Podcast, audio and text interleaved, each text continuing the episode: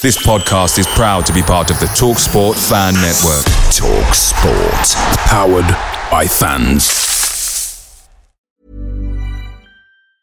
And there it is. That's as good as it gets on this stage. Nissan Townstar EV strikes again. It's an unstoppable van. Unstoppable. Look, Just fantastic. You can actually see the Pro Pilot technology in action. Effortless parallel parking. It moves with all the confidence that comes with a five-year warranty. And with a bench full of all-star van experts, there's real strength in depth here. That's all-star quality. Search Nissan Townstar EV and visit your local all-star van centre to see for yourself. Terms and conditions apply. Five years or 100,000 miles, whichever comes first. ProPilot is an advanced driver assist technology. Driver's responsibility to stay alert, drive safely, and control vehicle at all times.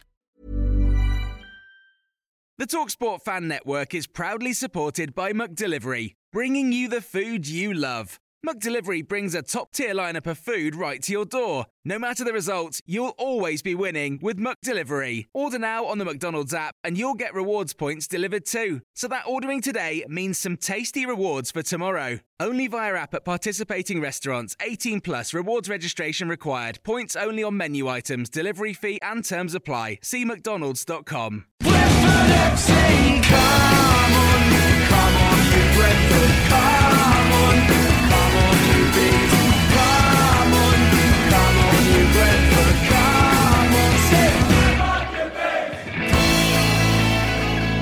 This is the Beesotted Pride of West London podcast, and we're coming to you on the eve of Eurovision.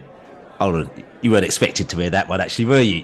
Eurovision and Beesotted podcast and football and all that nonsense mentioned all in the intro to the next podcast when we're playing a team called West Ham.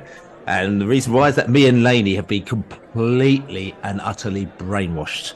We spent a weekend in Liverpool, and all we got all weekend was Eurovision. Eurovision this, Eurovision that. Everyone's gone absolutely potty up in Liverpool about Eurovision. So we're not going to uh, ram it down your throats, but it, it'd be unkind not to mention it at least once or twice. My name's Billy Grant, and like I said to you, we're coming into the tail end of the season. We got a game not on Saturday, but on Sunday. So you could work out how many times I'm going to say that we're playing on Saturday during the podcast because I'm so used to tuning in on that. But we're playing West Ham on a Saturday, and we've got lots of bits to talk about on this pod. Actually, we're going to look back to the Liverpool weekend and the Liverpool match. We've also got JB with some marvellous facts and fun. So we've got Andy. Andy Payne, the West Ham fan, He's going to give us a lowdown on West Ham. But at the moment now, I'm sitting with my little chum, my little roommate, uh, who I spent the weekend with, Laney, in the house. Laney, how are you? I'm good, mate. Yeah, I'm, I'm probably not quite as Eurovision crazy as you, but um, I, I agree. We, we were we, we were really brainwashed. Everywhere you looked, there was there was flags and events, and it, it was a good weekend to be up there. To be honest, it was like really lively. Everywhere you go, people want to know. Apparently, Yes, yes, apparently. apparently. and, uh, yeah. yeah. We, saw, we, I mean- we saw the best of the city as well. It was it was a it was it was a really sunny Sunday, and we, we had a we had a really good day up there. And um, Yeah. yeah, and we saw we saw the mighty bees at Anfield, which um which was um, we'll talk about that obviously. We'll talk about that. We'll talk about the football. We'll also talk about our weekend in Liverpool in a little bit. But I'm just saying, it's a bit of a rare one this one Saturday um, on Saturday, lady, because you know, as I said, I've got to tune my brain into saying actually we're playing on Sunday because we're not actually playing a game on Saturday, which means that we've got a free weekend. Uh, and all of a sudden, I know with a lot of Bees fans, you know, when you get a free weekend, all of a sudden they start sort of kind of getting real nervous. They start getting the shakes because they're thinking, oh my God, what do we have to do? Like, you know, there's a lot of B and Q action going on on, on, on a Saturday because as characters get ordered down to B and Q to do the DIY that they were meant to have done about seven months ago. Like, you know, so uh, I, I think there's a lot of that going on. I mean, I'm not, not sure, you know, I'll see what you're up to. Mean, for me on, on Saturday, what am I up to? I'm, I'm actually down, going down to Middlesex FA, Rectory Park, because one of our teams, Darren, as you know, the Bees fan, Darren, his team, his under 13s are actually in the Capital League Cup final on Saturday. So they've got to do the Cap- Cap- Capital League Cup final against Haringey, who are a very good side, it has to be said. So uh, celebration to them, and they're going to be very, very happy that they're down there playing the game of the Cup final. So I'm going to probably have a little mosey on down there about 10 o'clock in the morning to have a look to see how the girls are getting on in that Cup final. Then after that, the world is my oyster. I'm not quite sure whether I'm going to be down at B&Q or if I'm going to have a bit of a late lunch or just shoot into town. I'm not quite sure. As yet. how about yourself, lady? Uh, have you got any plans for Saturday? Uh, no B and Q action for me, thankfully. Um, although I went to IKEA um, when I, after, Oh. drop, after dropping you off um, on Controversial. On, on- yeah, um, after dropping you off on the way back from Liverpool, I thought, went past uh, to get a few bits and bobs. So yeah, no need for B and Q for me. Um, it's yeah, it's a free Saturday. It's really quite good. Normally I'd go to um, probably Hampton and Richmond or uh, Chertsey Town, but the Can't do that. no, season's finished. So no, there's no non-league action. Um, so probably um, I'm gonna go for a massive walk, and then I'm gonna walk. I'm gonna watch the playoffs. Uh, Ah, it's oh, it's- the yeah, playoffs. playoffs, and also there's there are some um, there's some big Premier League games involving relegate relegation threatened um, Yorkshire teams that I'll probably I'll, I'll probably look at before I go go for walkies.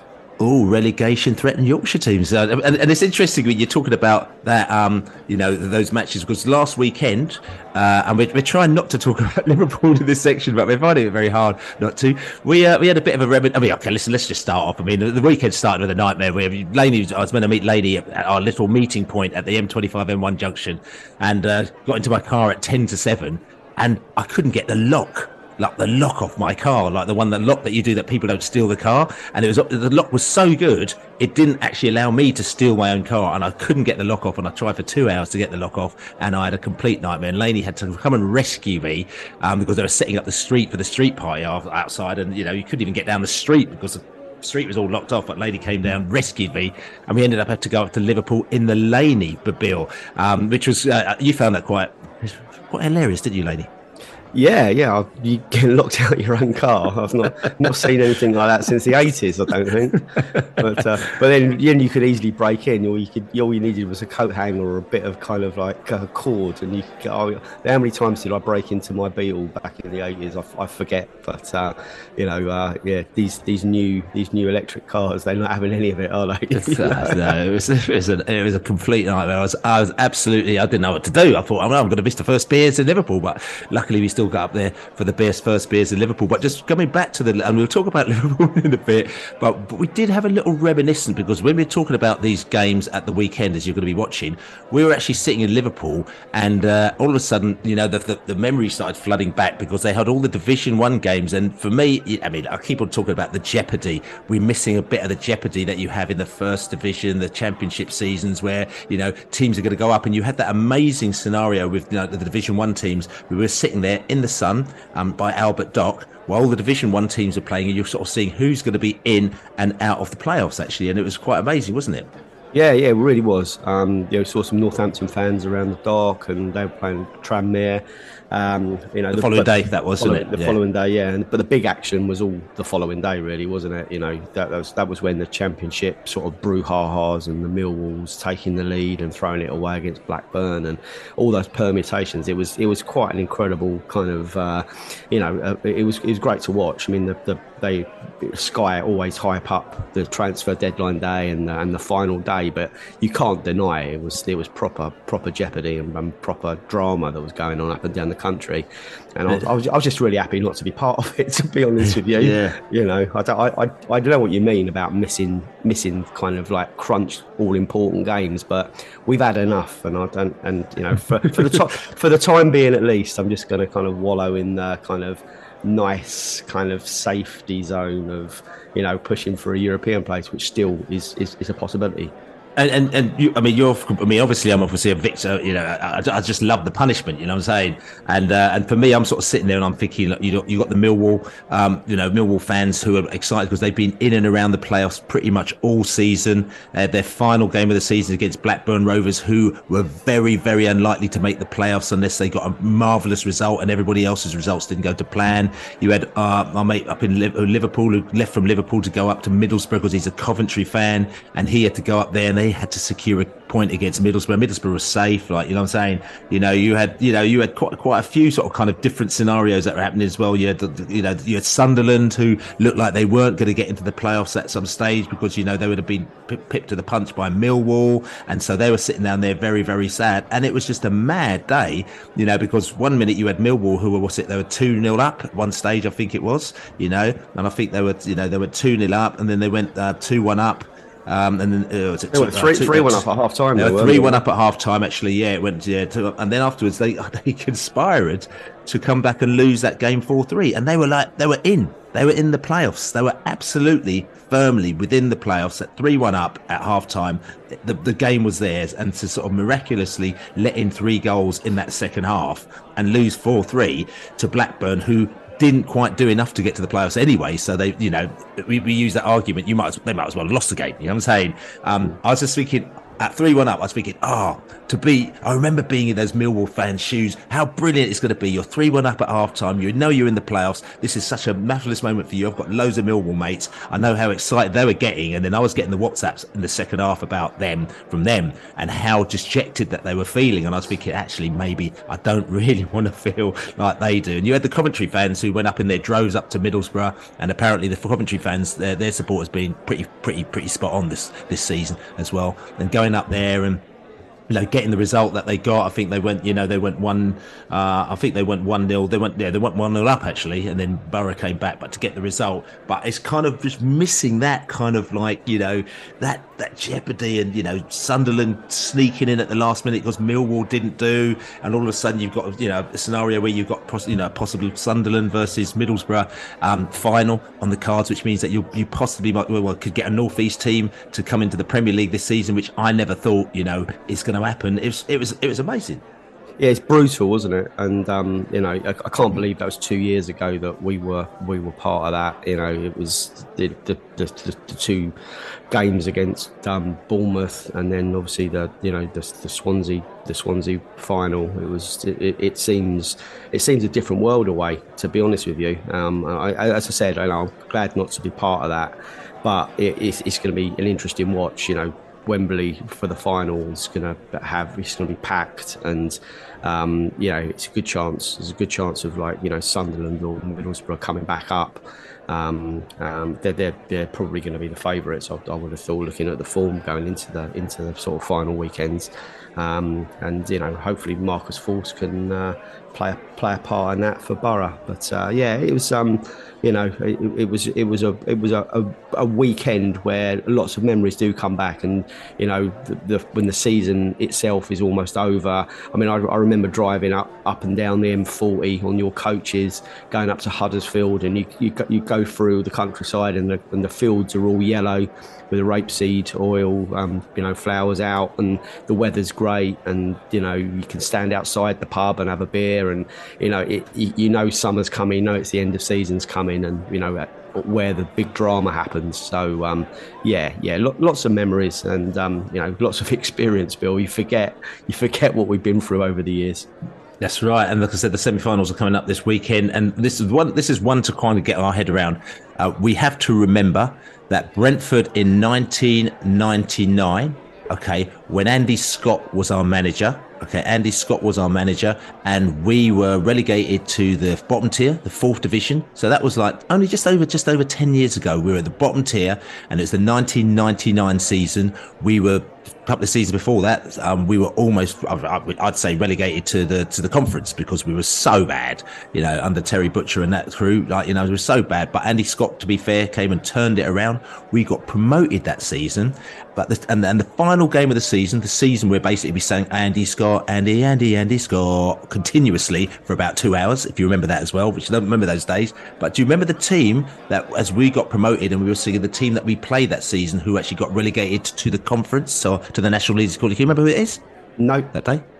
Okay, so that day, on that final day of the season, we actually saw Luton Town go down and they were relegated to, as it called, the conference or the, the, the, the, the National League. And that was in 1999 as we started to make our way back up the table and move ourselves into the era we are now.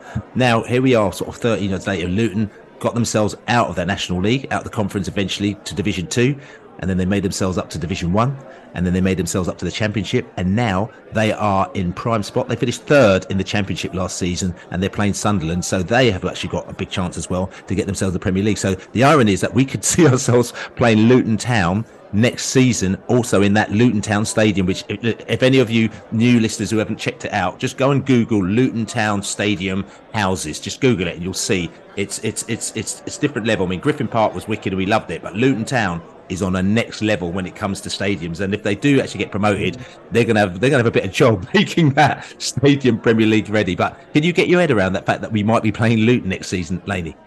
Uh, well, it's a remarkable rise, isn't it? You know, um, I've got no, got not a lot of love for Luton um, as a town or Kenilworth Road as a stadium. Um, um, you, you, you, can't deny it's authentic and it's, and it's, it's, it's um, but I, I can't see them playing you know, they they they're saying that they'll adapt it and they'll you know they'll spend the summer getting it ready. But I I think that's a ground share and and Milton Keynes, you know, that, that's the obvious one for them to do while they get before they get to their new stadium. You know, it, it it's not it's not a it's not you know you can't have eight thousand capacities in, in the Prem. It's just you can't. I'm I'm not sure they'll allow it. Or, or the other one, they ground share at Watford. Do you reckon? No. Oh, oh, I'm not sure about that, mate. I you, I'm not sure about that. I, would, I must admit, if they go up from them ground sharing at uh, Franchise FC aka MK Dons, I wouldn't be having that because that the soulless bowl, as they call it, you know what I'm saying? I just just just watching football there was bad enough when the franchise was playing and, and watching Luton playing there and the you know, I mean you, you, you wouldn't be you wouldn't be shy getting tickets, you know, you'd be able to get about you know, we'll have an allocation of about sort of seventeen thousand, I think there, wouldn't be because it's such a such a big stadium for them to try and fill. Yeah, yeah, it's, it's, it's, a, it's a soulless bowl. But I mean, you know, they, they, would fill it. I mean, they they fill it for the for the Prem games. I'm sure. You know, it's it's uh, you know, it's, it's a sensible thing. So we'll see we'll see what happens. You know, they got they got to win at Wembley first, so uh, they've actually got to get through the semis first. So, um, yeah. One thing, and, one thing at a time. One thing at a time one thing at a time, and you and obviously they've got red and white stripes coming up to Luton as well, which is going to be interesting. It's going to, I'll bet you tickets for that match uh, from Sunderland fans are going to be going for a pretty penny as they are because that Luton away end is pretty small, and as you know, Sunderland have got a ridiculous you know support. I mean, they you know thirty thousand plus at home in in in, in Division One, you know, as they are getting, so they're going to be actually bringing quite a lot down. So I think uh, I think Luton might be quite invaded by uh, by by the northeast uh, in I think it's this weekend while we're going to be sitting down there watching the game, isn't it, Laney? Yes, yes. Let's go back to the northwest, though, Bill. I think it's it's, it's it was Liverpool, really. You know, it's uh, they're they're all fighting for a, a, chance to go to Anfield next season, which which we did for the last two. So um, yeah, yeah. The, the, the prize is huge, and um, it's it's an incredible um, party to be in the Premier League. I know you know this it's, it's got its faults. Um, and you know, but it's uh, you know we, we're, we're flourishing there. So uh, yeah, come and join us. Come and join us over there. So listen, you come and join us over here. We're going to go away. We're going to have a little little little snifty, little drink, and then we're going to come back and we're going to talk Liverpool. So, Saturday, big weekend, long weekend in Liverpool, Eurovision weekend. I'll, I'll, keep mentioning, I'm going to mention Eurovision just because it literally was Eurovision weekend in Liverpool. You literally got nothing else, blanket covered Eurovision. Um, when we were out, because we were, I mean, we spent, I reckon, I mean, other than uh, awake, I think we probably spent about 20 minutes in our hotel room, and the rest of the time we actually spent out and about in Liverpool, in different parts of Liverpool. And like I said to you, we had we had quite a lot of fun. Right, you know what I'm saying? So, but I'll tell you what I could do. We could talk about the fun in a little bit, but we had a game against Liverpool, and the honest truth is that we we played all right. We tried to kind of hold them down, you know, try and you know, just kind of keep it tight and see if we can nick something. And uh, they got a goal relatively early on in the game, and that was it as far as it was concerned. It was game, set, and match. The game wasn't particularly exciting. It wasn't particularly interesting, uh, but it was okay. I think we did ourselves proud. But what we did is because we had such a long weekend with so much activity going on, we're actually going to have to cast our mind back to Saturday and to hear what the fans had to say. Let's go back to the terraces and back to the pubs, listen to hear what the Liverpool and the Brentford fans had to say directly after that game. I think we gave as good as we got. They had a lucky break, we didn't. I think we played well, well as a team. I think could be a bit more clinical and finishing. Last week it paid off. We bought, bought on all the subs and it paid off. All the attacking. Um, this week it didn't. Fair play to bees. We, we, we didn't get overwhelmed. We we've lost one 0 I'm not I'm not looking for I'm not looking for saying that's all right because it isn't all right. But you know, we, we can walk away from here with our heads held high because we've, we've, we've, got, we've really pushed a really, a really excellent team every inch of the way. We beat them at our place. And we didn't deserve to lose today. I don't think. I think we played brilliant today. I think the confidence that we had today was much higher, than, especially last season, but even this season. Some of the games we've played, but you don't always win those games, no matter how good you play, and you get points in games that you don't play so good. I think we made Liverpool look very average, especially in that second half. Um, you can see where our players' minds were at as well. We had four strikers on towards the end of that game. That showed Frank really wants that victory there, or at least that equaliser. Um, and I think the boys did us really proud coming here today. The second half was superb. We were on them, we were quick. We moved the ball a bit better. It's just that first half, the first 15 minutes, Liverpool managed to get a grip on us and we just couldn't hold it for a bit. Hey, you win some, you lose some, but we move on to West Ham next week. We're just a victim of our own downfall. You know, our, our passes were going astray. Our free kicks were awful. Um, we lacked again. We're looking lacking like a lot of energy. We're lacking energy. Um, yeah, just too many stray balls and people not breaking quick enough. We're breaking. We're getting on the wing, but then there's no one in to cross the ball to. And then when we do cross, the crosses are going astray. So it's uh, a little bit of a little bit of our own downfall. But no, to come to Anfield and lose one 0 it's not it's not all bad. I was disappointed. I thought uh, Brentford should have got at least a draw. Um, but in context, we're leaving Anfield um, having lost, and I'm disappointed. So that shows how far Brentford have come. But yeah, I'm disappointed. I thought I thought Brentford played very well. Um, Liverpool had a spell in the first half of around 10 minutes, and I think apart from that, Brentford are a better team. Yeah, I mean, you, you were unlucky, I think, not to maybe nick one, maybe you know, get a draw. I mean, I don't think it was ever maybe a likely win, but uh, you know you played well up front. It made it difficult for us and everything. Good support as well. Good side. I like Brentford. Today, I'm, I'm going to be honest with you. Like now, I thought we were going to get beat today because how good you have with set pieces. You're, you're a well fucking oiled team. I thought you were going to come there and beat us, but I thought we played very well today. I don't think you had many chances. I can't recall a chance that you had. We were very good, but I thought we played the game very well. Because you are a fucking brilliant team. And I think that is like now, you are a very good team. Say if you don't know the score of that game, you watched all the highlights, you wouldn't say we deserved to win. We didn't deserve to lose or draw, but we didn't deserve to win. On the whole, I thought the game was poor today, though. Like from both teams, there wasn't much passing from both teams. I guess the ref as well didn't help the game. The ref was really poor today. Yeah, but overall, I guess you can't argue with a win, regardless of the scoreline. So I'm happy with the win. I'm going to um, I'm going to take the three-two aggregate victory. I'm going to take the fact that uh, Liverpool did okay, but you know they weren't home and dry uh, at, all, at all at any time during the game. No way, no way, no. So we gave them we gave them a good game. We played well. Janelt, fair play to him as well. You know, big big shoes to fill in in, in Norgaard's boots in the centre midfield. He did really really well. So no, I, I tip my hat to Brentford. They did well today, but unfortunately, it wasn't quite enough. There you go, Liverpool fans and Brentford fans. And if you listen, if you notice again, podcast goes straight up after the game. An hour after the game, boom, that was up in the air. Pride of West dot London as it was. And like I said to you, bank holiday weekend and Liverpool fans, they were obviously fairly happy because they felt they were back on track and they feel that they could still possibly nick a Champions League place. As for Leeds, uh, Brentford fans, Leeds fans, sorry. Oh no, don't, don't kill me for that. As for Brentford fans, I think for us, it was a case of, um, we were proud that we went up there and went to Anfield and we kind of, uh, you know, managed to have them still kind of on their toes for the whole of the match, which is something I said that wouldn't have happened years ago. And like I said to you, a case of progression. I know some people weren't happy thinking that we were a little bit negative and if we had a little bit more positive tactics, we actually might have got something out of the game. But I think there's two arguments to that. And I think quite a few of us are saying, actually, to be honest with you, we tried to eke something out of it. We didn't create a lot. Um, Liverpool created a lot more, and at the end of the day, we didn't quite get the result. But it wasn't like going home crying, thinking we got smashed by Liverpool, was it, lady?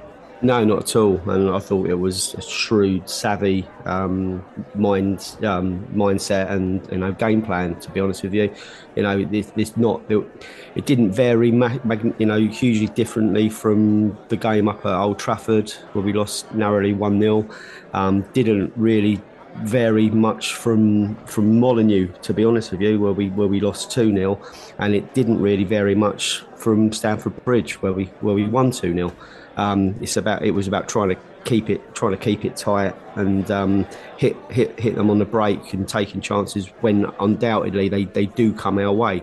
Now didn't really get much that came our way up at, up at Liverpool.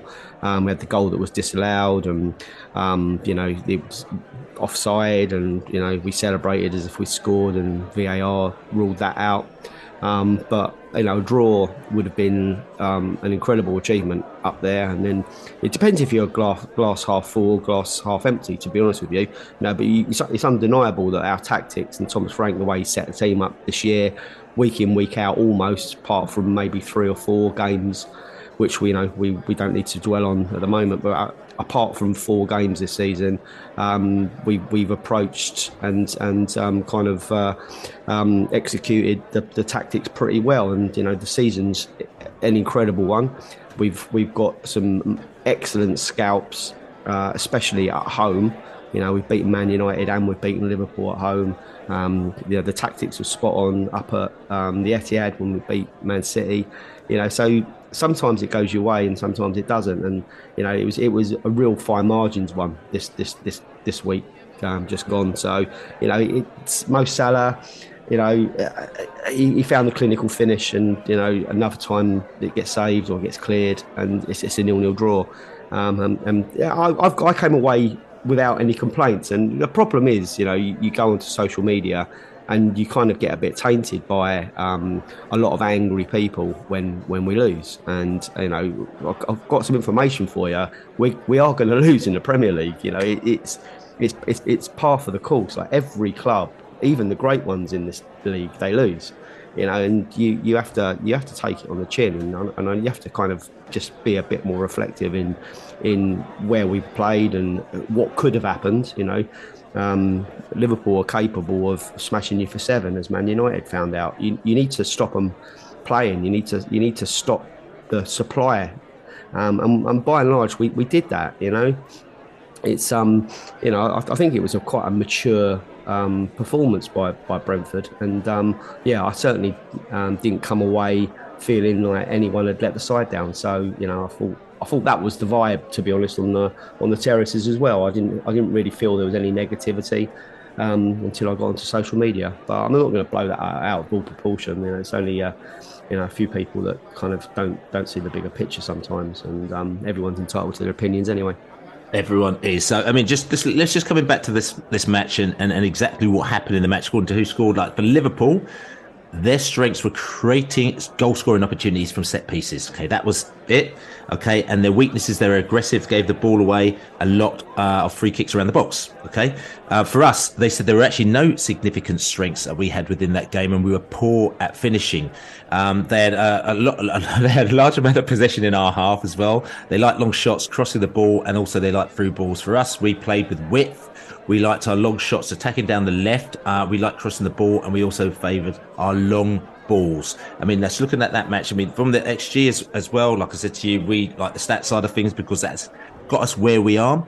Liverpool got 1.91, so practically two, and ours was 0.20, which was basically we created very, very little uh, at all. We we created very much not much. I mean, if you took in terms of chances, I think the biggest chance that we created was a, uh, I think it was a six percent chance, which I think was a Rico Henry chance, which basically means that six out of 100 recorded shots similar have actually gone into the back of the net. Okay, so you know it's not even a one in ten or a one in a one in five. This is like a, a you know a one in uh, six percenter. Okay, uh, uh, whereas Liverpool they created about three or four um, big opportunities uh, within the 18 yard box, including obviously the Mo Salah goal, which was a massive chance there for them as well. But they created about three or four big chances, and then they had other smaller opportunities as well. So it's one of those ones where we we we, we tried to keep them out.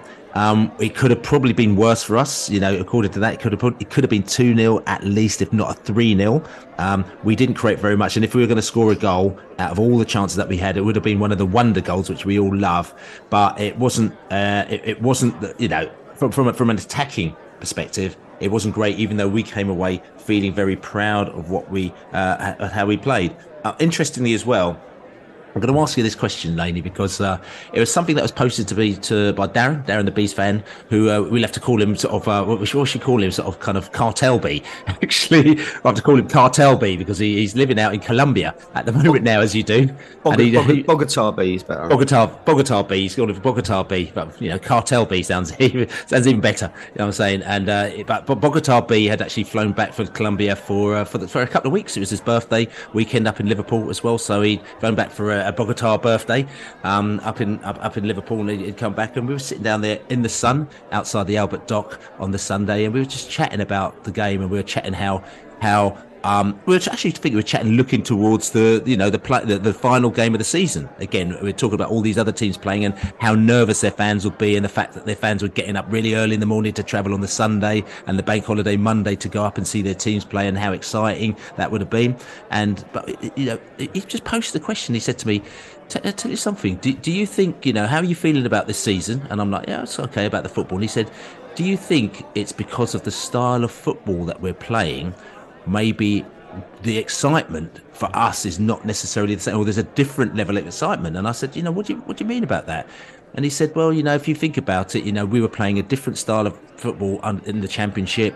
We were, you know, creating more chances. You know, we had, the, you know, same players or similar players, but you know, we were dominating games. We were we had more possession of the ball. You know, we've had, we, we were passing the ball around much more, and we were playing a different type of football, and we've had to adapt our style in the Premier League to to kind of survive and to make sure that we're effective with the players that we've got. And has that kind of made your enjoyment of the actual game itself less? And it's really interesting because I'd never, I'd actually never thought of it. I never thought of it because all you think Brentford are playing in the Premier League and you're thinking we're surviving, we're upsetting these people, but you didn't think of the style of football that we're playing, and you know, will we be, you know, will at one stage we'll go back to playing that style of football when we get more money and we can afford the players at this level that could do it? And is that actually affecting certain things and, and, and, and your enjoyment of the Premier League? And, and I thought it was a very good question. What's your thoughts, Laney? I can see what I can see his point, um, but then you have to then realise, uh, you know, how how we've improved this season, and it's by have been being a bit more tactically um, aware and mature. I, um, I, I think we're, we're we're caught in that in that sort of like um, twilight zone in the middle where we're obviously clearly too good to be involved in the relegation um, scrap this season, um, and we're not quite good enough to be challenging, or not, we're not consistent enough to be challenging for um, the top sort of five, four, five, six. We could, you know, I I, I can reel out probably seven results in, in my head where you know, um, if we'd have held out or we we got what we deserved or we we you know scored a chance that wasn't ruled out by VAR, we would have got probably enough points to be um, up up past Tottenham. Um, but you know that's that's the way it goes. Uh, but I, I, just think Thomas Frank and the coaches and the DOFs have, have been a bit more pragmatic this year, um, and especially away from home. At home, I think we've dictated play more. I think we've been on the front foot a lot more but away, it's about you know we're a counter-attacking team away from home, and we, we allow teams to come onto us and we hit them with devastating pace and with Ivan Toney um, with, it, with his finishing. And you know there, there, there is no better example of that than the win at Man City. That's when it all goes your way. Um, so uh, yeah I, I, can see why I can see Darren's point. I can see that we're we're not that toe to toe team that we, we we have been in the past. But I can perfectly see why. You know, there's only a few teams that have got the quality and depth to be able to dictate play regardless and not be a counter counter attacking team. You know, Arsenal, um, we can name them. You know, Arsenal, Man City, Liverpool, Man United. Really, they're they're the only ones that have got quality throughout, and they they can just take the game to the opposition regardless. Um, you know, and I, I, I, heard some criticism recently of, of, of, Tottenham where they've they've you know they went to Anfield um, and you know they started off they went two goals behind and, and they they were accused of being too good to be a counter-attacking team. Um, they they should dictate the play more, but you know that's the way it is and that's where we are. You know, let's see where let's see who we sign this summer see if we can be a bit more on the front foot. But you know, I, as I said, I, I, can see why we've been a bit more pragmatic this season. I mean, and again, looking just going back to you talking about to the Chelsea game. I mean, seventy three percent possession for Chelsea, as opposed to 27% possession for Brentford. Listen, and we know because we're stats people, what we, we don't just take these stats and look at them and think just because you've had 73%, you should win this game. Um, for us, that was a beautiful win because the fact that we actually had 27% possession, but we kind of destroyed them, right? Which was, was lovely as well. They had 15 shots to our seven, you know, only four on target to one. But and, and, and the irony is that we had, you know, we scored two goals, but we actually only had one uh, one shot on target, which is absolutely brilliant. You know what I'm saying? But you look at that, you know, passing, you know, 700 passes for them and 263 passes for us. You could see very much how our game had gone. I mean, looking at the Liverpool game as well, 57% possession to 43%. You know, they had five attempts at target to our one. Okay, you know, and and and and, and again, 300. Interesting, similar passes, 380 passes to 331 passes. So it's not as if they'd passed us off the park. Liverpool. It's almost like you know maybe they were trying to counteract us with our game, and the the, the two teams were probably saying a similar type of football, and in the end they probably got slightly more effective because they had got the XG, they got the, the, the higher quality chances that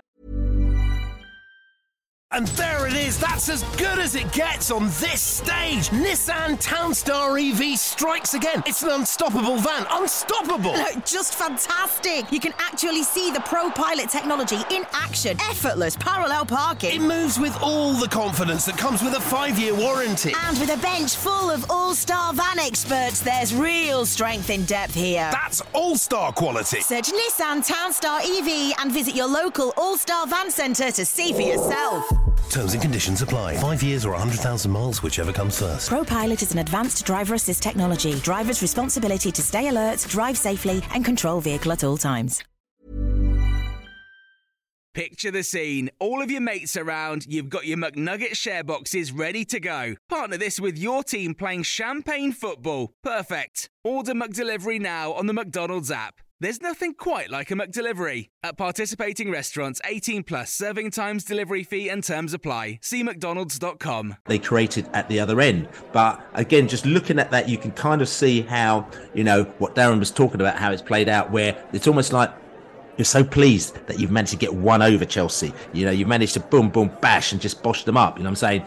How long can that go on for? You know, obviously there is an, an evolution with teams down the down the line. There's going to be an evolution with Brentford down the line, as in we're going to have to sort of you know expand it by bringing on players and bringing on players that could actually do things which will allow us to expand our play in other parts of the pitch. But like I said to you, it comes down to that kind of like I don't say small fish, uh, no big fish in a small sea and small fish in a big sea type scenario, and then me coming back to the jeopardy, which I do miss. I do miss that championship and that Division One jeopardy where you're there and you're dominating and you're losing and the top team's losing to the bottom team, and it all means very much. But anyway, you know, but you could you could see where that all kind of fits in, can't you, lady? Just looking at those figures. Yeah, and I think you know all the time the game stayed at one 0 as well. It, it, it, you know it, it means that if we, if Brentford had gone down two 0 um, fairly early, I think we have to really go for it at that stage. But you know, I don't think one 0 down to quite a. I mean, it wasn't a brilliant goal. You know, we weren't ripped apart, and you know, it was it was scrappy, and you know, it was a it was a kind of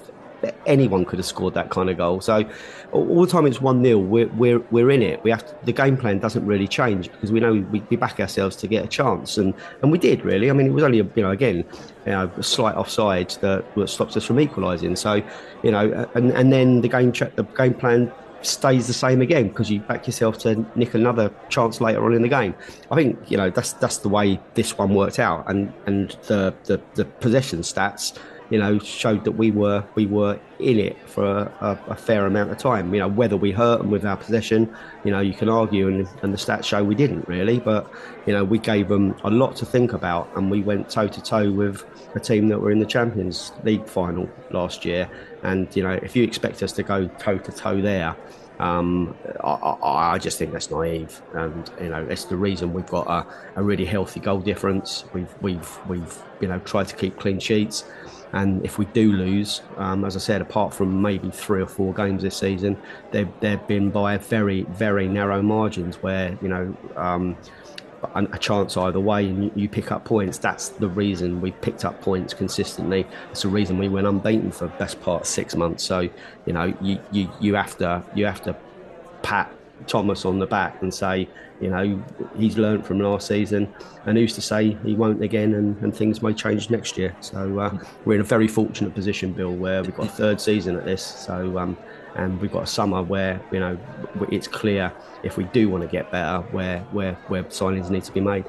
Yeah, and just coming on to coming back to our weekend in Liverpool as well. Like I said, when I finally, you know, Laney managed to pick me up from outside my house while they were setting up the Jubilee tables outside my front door. Uh, so then we shot ourselves up to Liverpool. We got up there, and like I said, had a few drinks before the game, and then like I said, we ended up in a, a bar just around, literally around the corner from the ground. If you if you go to Anfield Stadium, around the corner, you've got the murals on the wall. So there's a couple of murals on the wall, and then just literally around the corner, like five minutes, they've got a couple of bars with uh, with like basically open the open, you know, the big garden at the back open air bars. They've got bars inside, bars outside, music playing before the game, and so we got ourselves in there a couple of hours before the game for a bit of pre-match action, and it, and it was good as well, wasn't it? Good, good little build up to the game, wasn't it, Lane? Yeah, really, really enjoyed it. You know, um, I'm not sure how that beer garden works when it's lashing down with rain. Uh, it would have been a, a, little bit more miserable there, but yeah, the the, the weather was good. Um, there was some you know, some music, um, a lot of Scandinavian Liverpool fans yeah. there, loads. I mean, like literally, pretty much like probably forty percent of the, the, beer garden. Um, but yeah, a good vibe. Um, it was it was good to good to witness that. Um, very friendly, very respectful, very knowledgeable fans. A lot of we, we, we, yeah, we even got a couple of Brentfords. I mean, they were singing their Liverpool songs to the guitar when the guitar man was playing and uh, we were even singing our Brentford songs along to them as well. And it's funny because you, you, you know, there's the manners thing, but you can kind of work out the manners as to whether or not you're allowed to or not. But in there, we were allowed to. I think we kind of sort of like, you know, uh, I, I, don't I think, think, there were too many scowling faces. No, I don't think they had any idea what you were singing about, to be honest. I, I, it wasn't like we were singing like ten of us singing, with, you know, with Brentford Super Brentford and trying to take the pub over. That would have been a little bit different, but yeah.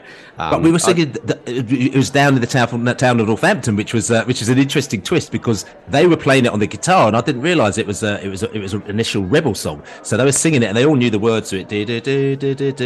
And also we started. It was down in the town of Northampton, with all the Brentford supporters. And we were singing this down, and they were sort of looking at us, thinking, "Oh, you know the words to us. Oh, what is this Northampton?"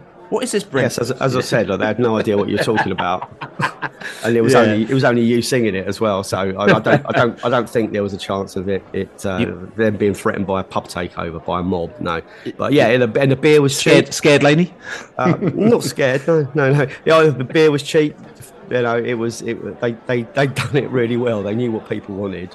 You know, big bowls of chips for, for nothing, and, and, and good good decent beer for for you know compared to London prices, almost nothing. And yeah. uh, you know, it was it was uh, yeah, it, you, it, you could see why people go there for part of the the app, you know, to get some atmosphere because there wasn't much in the ground. Let's be honest, it was probably it's probably more atmosphere in that pub than there was inside Anfield. But that's that's a di- that's a different that's a different story. For, for, for, yeah. That's not our that's not our problem for a different day. Yeah. That one. No, that is definitely for a different day. And we mentioned it. If you check out the pre-match podcast as well, uh, Pride of West London, when I spoke to John from the Anfield Wrap, and I wasn't, I wasn't being disrespectful. And I said to him, you know, the atmosphere inside your ground, you know, um, it's not what it's used to be. And I said, is that due to your interna- internationalization? And the fact you've got lots of you know tourists as well coming in, and we do sing, and we sang it quite a lot. You know, you're just a you're just a club full of tourists, and uh, the chance you know we'll race you back to London and things like that, which was singing, which was which was true because they do have so many people coming over, and it's out of their control, and that did affect the atmosphere. And even though they were winning, you know, we were singing, you know, what you know, you're winning one 0 and you still don't sing and things like that. Um, I know it's only Brentford they're playing, but listen, you know, this is a football match, and surely, and that that was probably the most disappointing part of the weekend. Again, it's you know actually in Liverpool, and you know going to that famous stadium. And I, I suppose I'm glad that it wasn't the atmosphere that we expected to be. I mean, it wasn't like the atmosphere like when we went to Everton. When we went to that Everton, and the atmosphere in Everton when we went there was on a next level. It really was in that game that we played them. I've never heard a crowd so loud for years and years. And Liverpool wasn't like that at all. And I suppose that probably played into our hands to a certain extent. Yeah, no. Um, as you say, it, it, you know, if you've kept a quiet a, a, um, a, stadium quiet, that's that's a good thing. You know, if you want to hear any of the big stadiums in their full pomp and as loud as they can be, that normally means that the home team have got the lead and uh, everything's going their way. Yeah, um, you know, you, they say you know you go to these big places, keep keep the crowd quiet um, let let the crowd turn on the home team, and then you know you stand you stand you know not more of a chance, but you you know you, you use all the advantages to to your, to your own benefit. So yeah, uh, it I think it I think it just showed that they were actually really concerned about our threat. You know, where where our reputation is is now of of, of is one of um, a really uh, really exciting football team. Now you know we could talk for a talk for an hour about it, could could it be more exciting, but you know would you would you really change anything from this season? I, I certainly wouldn't, and um, you know. Coming away from, from Anfield with just a very narrow 1 0 defeat, it, it, I, I, felt it was. I felt we deserved something out of the game. I thought we deserved a point, and um, I stand. I stand by that. That's right, right. And then just going into our night, I mean, the night ended, we, we ended up coming back very, very, very early in the early hours of the morning, actually, myself, you know, it was used quite a, quite a few of us out as well. Darren, obviously, the Bogota B, Cartel B, like, you know I'm saying? Probably going out to make sure that his patches in Liverpool were all kind of secured, like, you know I'm saying? Uh, he's got the boats coming in, like, you know, delivering stuff, like, you know. Um, we also had Jermaine, who's one of our Barnet Panthers coaches as well. He's a Liverpool fan. We managed to get him a ticket in the top end, so he was actually just sitting there in silence in the other end, you know, sort of kind of just probably just sort of watching this game with not, not singing at all. And uh, a few of us as well, as well as Tom as well. He's a Liverpool fan. There's quite, you know, there's quite a few of us going out, and we ended up sort of kind of at four o'clock in the morning in the, in the, the Soul Bar, sort of kind of uh, doing the hot stepper. I think it was, lady, wasn't it? You know, or the Chaka Demus and Pliers or something ridiculous, wasn't it?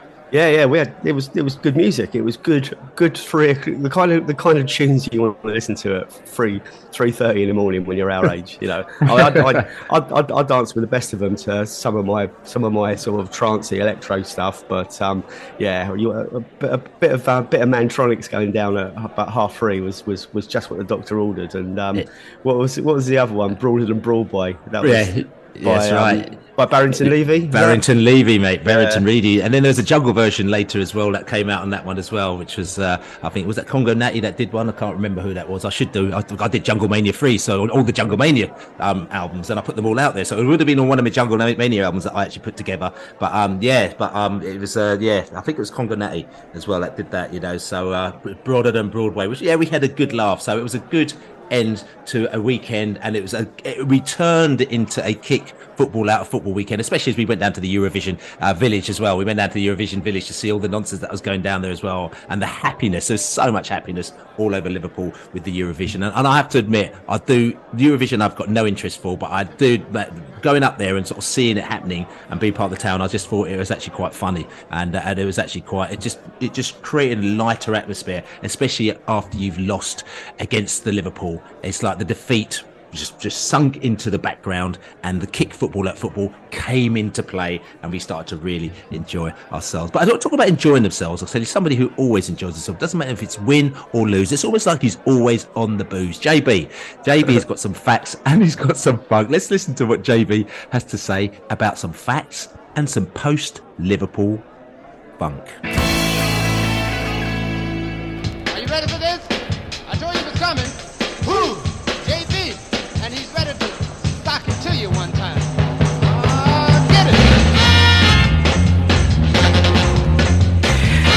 Jonathan Birchall here again. As it stands, of the teams we've played away in both of our Premier League seasons, we've only failed to return pointless from just Old Trafford and Anfield. Last season they were both 3 0 defeats, this year they were both much closer 1 0 defeats.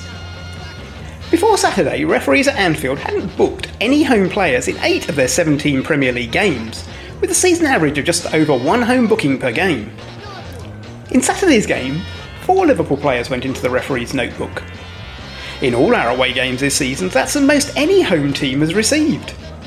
They also received three bookings at the Gtech, so top the table is the side with the most yellow cards in games against us, just one ahead of Manchester United and Fulham. Next up, West Ham. With a double over them last season and an away win already, they're the only team who we played in both Premier League seasons who have a 100% record against. Sunday will be Thomas Frank's 200th league game in charge. Of the 39 permanent managers and head coaches we've had in the 103 years since we joined the Football League, only two others are in that 200 club Malcolm McDonald and Harry Curtis. Thomas needs another four seasons at the helm to exceed Malcolm McDonald's total. But to hear about him matching Harry Curtis's record, it'll be on a podcast in around 2035.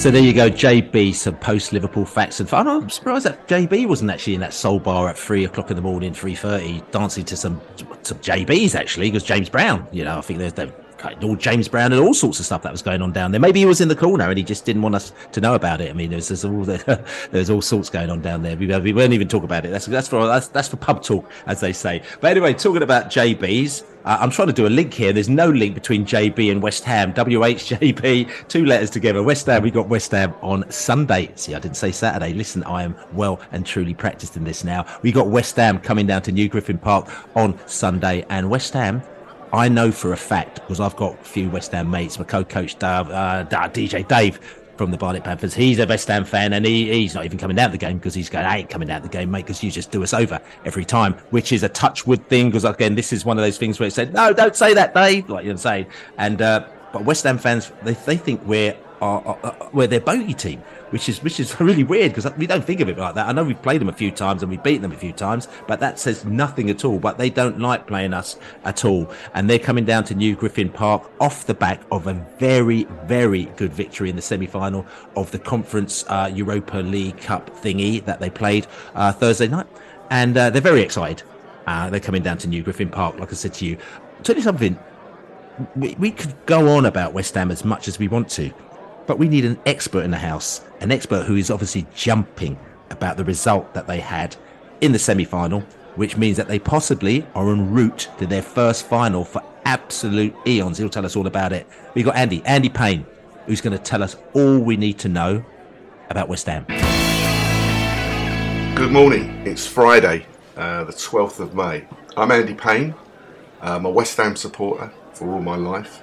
I'm also uh, a committee member at Hammers United, which is the biggest independent West Ham fan group uh, there is, uh, over 19,000 members. Uh, and you can find more information about us at hammersunited.com. Uh, we, we are part of the Independent Supporters Committee at West Ham, which is soon to be uh, the, the fan advisory board that all Premier League clubs will, will have to have. And our job's to represent fans, uh, to represent their needs and their wants to the club. Never an easy thing with uh, with with club owners, um, especially West Ham's club owners. Uh, but we fight for our fans, we fight for our members, um, and we want to see their best interests at all times. So we're currently having a battle about our season ticket prices being uh, going up by uh, overall pretty much eight percent, and and also equally as dis- disingenuous is the fact that West Ham changed the concessions uh, from 65 year olds uh, year olds to 66 year olds, which they did at a moment's notice. A little bit disappointing to say the least. Anyway, enough about that. Season so far, um, I'm going to use the word disappointing, but I'm not surprised, and I think a lot of West Ham fans could be in the same mindset, possibly confused. Truth is, we have been running uh, on empty, or were running on empty, um, for about 18 months, um, and and we have we finished sixth and then seventh uh, last season. But in truth, last season we were struggling because we had a very small squad compared with other teams in that top six, and David Moyes, our manager, kind of one of his um, strengths, um, some would say potentially weaknesses, is he sticks with the same players through thick and thin, and they were worn out. And playing in Europe last year, um, whilst it's great for fans, and I think for the players too, it does put a toll on your on your league form because you're playing. If you're successful, and we were, we got to the semi-finals of the of the Europa League. Um, if you're successful, you know you're playing Thursday nights, um, and then you're playing your league games on the Sunday, which are never particularly ideal. Um, so overall, marks out of 10 for us this season. Hmm. In league form, I'd say probably five, uh, and that's potentially being a bit generous. Um, in terms of David Moyes, uh, I think, um, yeah, I think the jury definitely is out with him. Um, he's been brilliant for us. Let, us not beat around the bush. The guy's been brilliant for us, but he is limited, and tactics sometimes according to question. I think it's we signed some good players last season. Uh, sorry, last you know, you know in the summer. Uh, no doubt we added to the squad to the squad's quality. but I think it's taken time to integrate those players. Um, we'll see if if West Ham win the Europa Conference League, which we're now in the semi-finals and we're two one up after beating AZ Alkmaar last night at London Stadium. If we can get through the away leg, we go to the final. We'll play either uh, Basel or uh, Fiorentina, um, potentially both winnable uh, or beatable.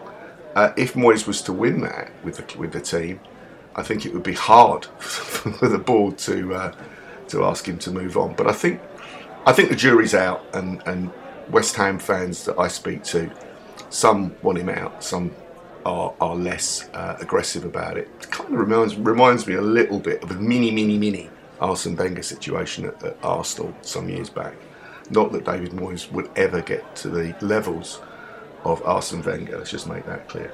Um, we've we've pretty much avoided relegation. It's not certain, and we're playing the mighty bees on Sunday, um, which West Ham will lose. Let's let's just get that get that one out of the way. We'll be exhausted after last night. I don't think West Ham's players their head will be in the game, and Brentford, you know, are our bogey team. You know, Brentford are. Don't take this the wrong way. The new Luton for us. Luton always used to have a hoodoo over us. Brentford have definitely got that hoodoo. We, we, you're a good side, Brentford. Hats off to you. Um, you know, magnificent and good. Good, I think, for football, not just Premier League football. Good for football. That teams like Brentford and Brighton are doing so well. Um, and I think you know you, you're probably thinking, well, maybe we've we've fallen away a little bit.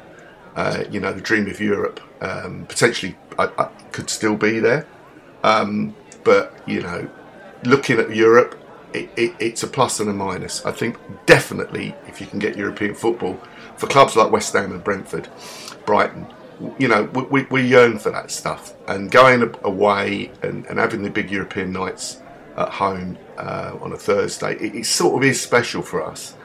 Um, and, you know, absolutely no way would I would I want to be without it. Next season, the only way we're going to do that is by winning the Europa Conference League, and so let's hope we do that. Um, but I think for, for, Brentford's perspective, getting a European tour, you guys would absolutely love it, um, and, and more power to you. Um, talking about last night, AZ Alkmaar, you know, you're Brentford fans, you think, what's he talking about that for? Said Benrahma, absolutely sensational last night. He was the player last night that a lot of West Ham fans uh, want him to be. Uh, all Brentford fans I know love him. Um, absolutely fantastic last night. He bossed the game. He was the player, man of the match standout without a shadow of a doubt. He took the penalty, as always with Saidi. He hit the ball. He, you know, he, he scored. Uh, some of his touches and his runs were just brilliant. He, he's forming a partnership with Paquetá, which is is exquisite. I mean, those two guys are on the same level. So um, yeah, we, we've been some West Ham fans, including me, have been very frustrated because he just doesn't seem to be given the, the faith by David Moyes. You know, he's always the player that's brought off early or, or relatively early, and we felt a little bit. You know, we, f- we feel like he needs more of a more faith in him. He's that kind of player. Um, so you know, overall, um, for us, you know, he was a superstar last night, and, and, and that I think is uh, is a great thing. I mean, looking at the kind of you know the game on Sunday now, um, I've already said I think we'll lose. I think we'll lose probably. We might get a goal, who knows? But I think West Ham are going to be mentally and physically absolutely knackered.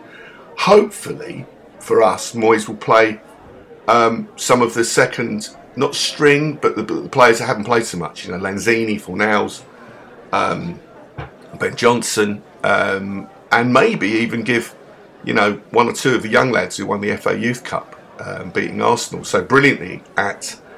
Um, remind me what Arsenal's stadium's called. I can't remember. It's a, it's an airline somewhere. But anyway, we went over there on a, on a Tuesday night and we beat them five one after going one one nil down. I'd like to see some of the younger lads given a chance.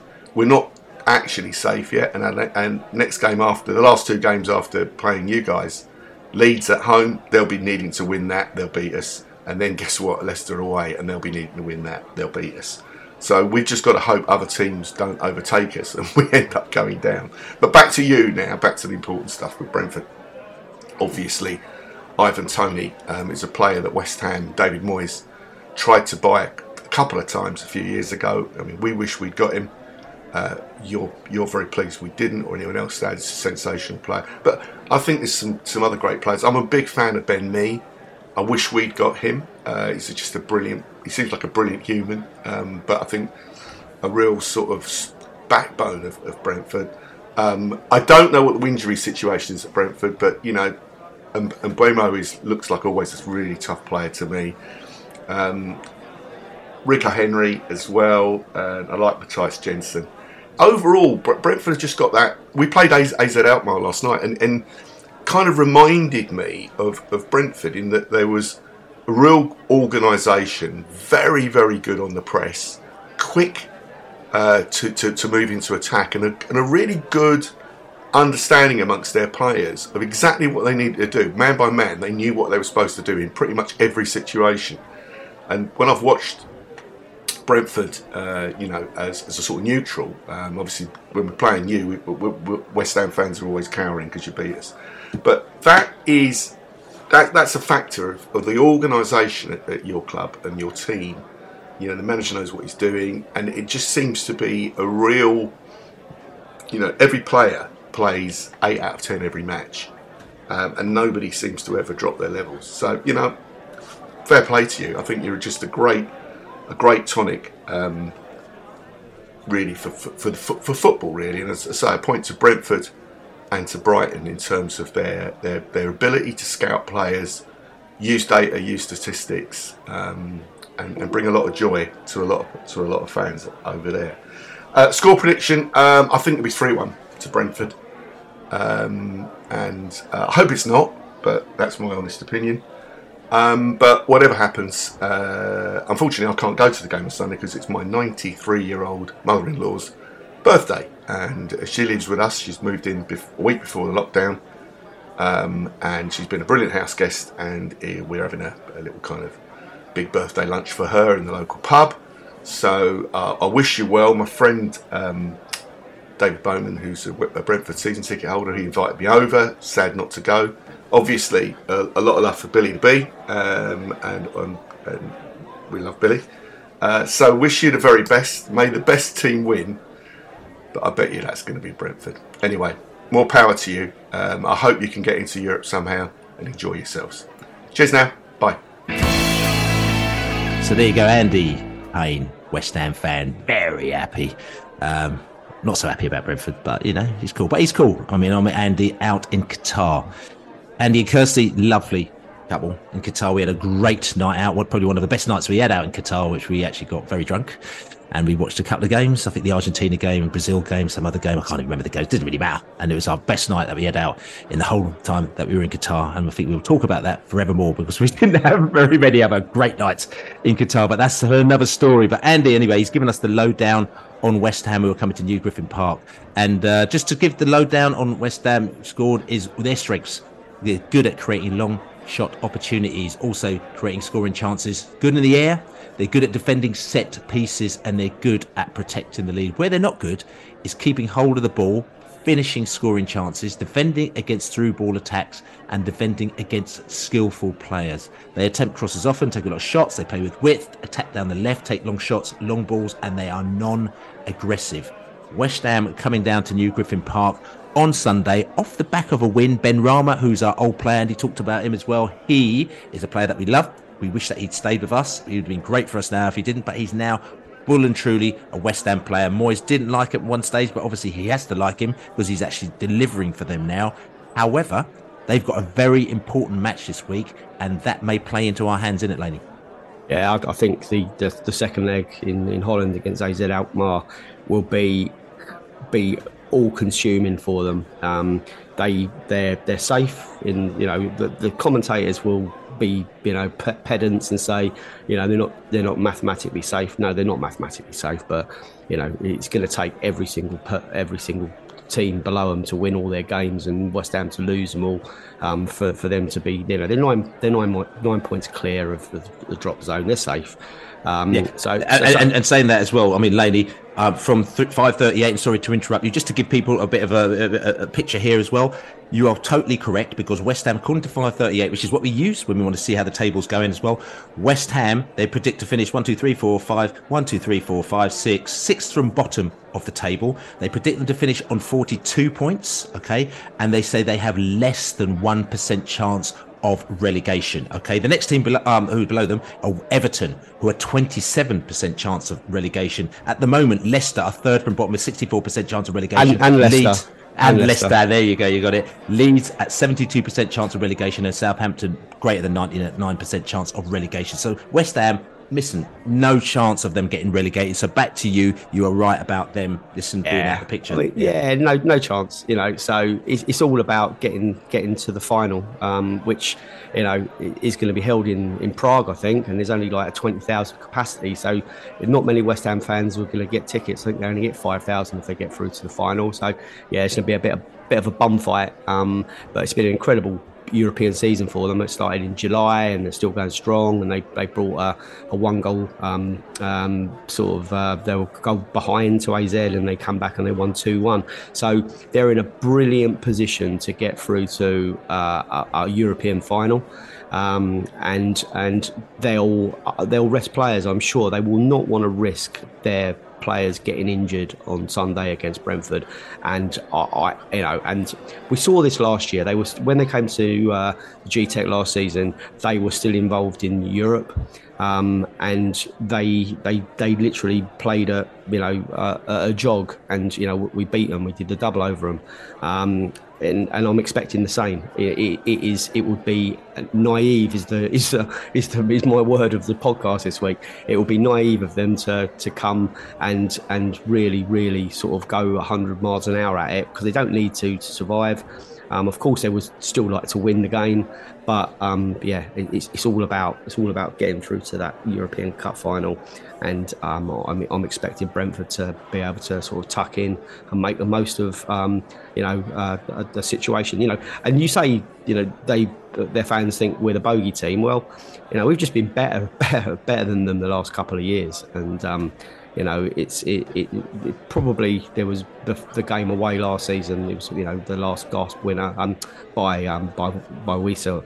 You know, I'll always remember that, that was probably a little bit more of a smash and grab. But you know, in the other games, I think we've more than held our own. And um, you know what a great barometer that is to, to match yourself against West Ham because they've got some great players. They've just been under another underachieving over over the season. So um, yeah, I'm really looking forward to it on uh, on Sunday. To be honest with you, Bill. Yeah, should be good. I mean, and talk about European tour. Obviously, West Ham are on a European tour. They were on a European tour last season, and that seems to have affected their league form. You know, we asked the question: you know, Will bees go on a European tour? Is it going to be good for them? It's going to be bad for them? Well, like I said to you, it looks like anyway. It doesn't really matter because bees European tour this season is off the cards. Like you know, what I'm saying it's the USA tour, which we'll talk about a bit later, which we're actually going on in the summer. But the European tour is off the cards, and according to 538, because a lot of people also ask us, listen, you've got to talk about Brentford as well. According to 538, they've got Brentford finishing ninth this season on 53 points. You know, um, a big gap between us and Aston Villa, who finished eighth with 58 points, and then Tottenham in seventh place with 61. Uh, so they're going to be in the, champion, the European Champions League, whatever you call it, conference thingy jobby. You know what I'm saying? That we didn't quite get our uh, our heads mm. into. You know I'm saying, which is, but the most most important thing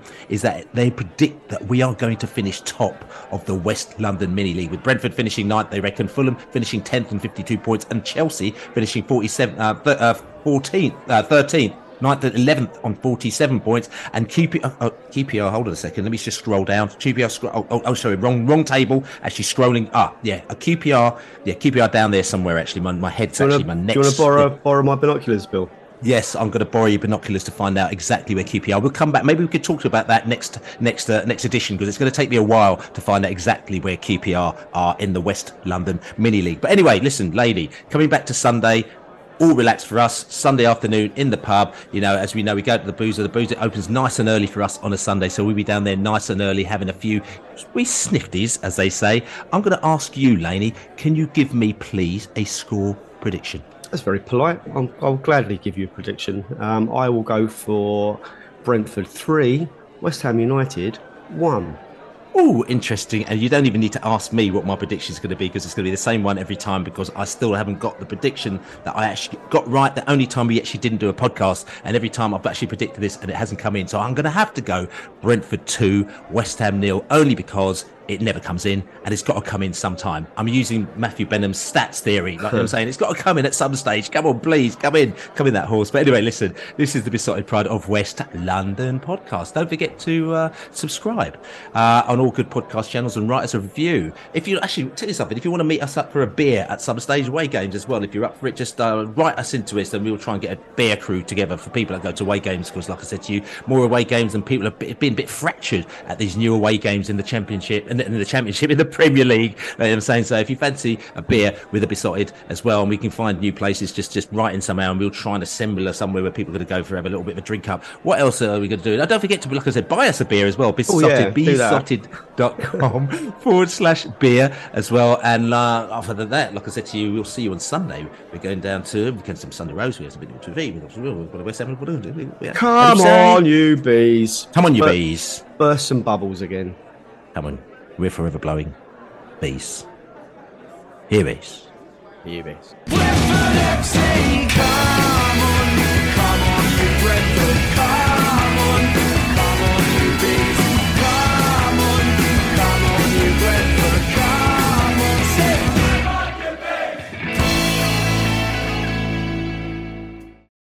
Away days are great, but there's nothing quite like playing at home. The same goes for McDonald's. Maximize your home ground advantage with McDelivery. Order now on the McDonald's app. At participating restaurants, 18 plus serving times, delivery fee, and terms apply. See McDonald's.com. And there it is. That's as good as it gets on this stage. Nissan Townstar EV strikes again. It's an unstoppable van. Unstoppable. Look, just fantastic. You can actually see the ProPilot technology in action. Effortless parallel parking. It moves with all the confidence that comes with a five-year warranty. And with a bench full of all-star van experts, there's real strength in depth here. That's all-star quality. Search Nissan Townstar EV and visit your local all-star van centre to see for yourself. Terms and conditions apply. Five years or 100,000 miles, whichever comes first. ProPilot is an advanced driver assist technology. Driver's responsibility to stay alert, drive safely, and control vehicle at all times. This podcast is proud to be part of the TalkSport Fan Network. Talk Sport. Powered by fans.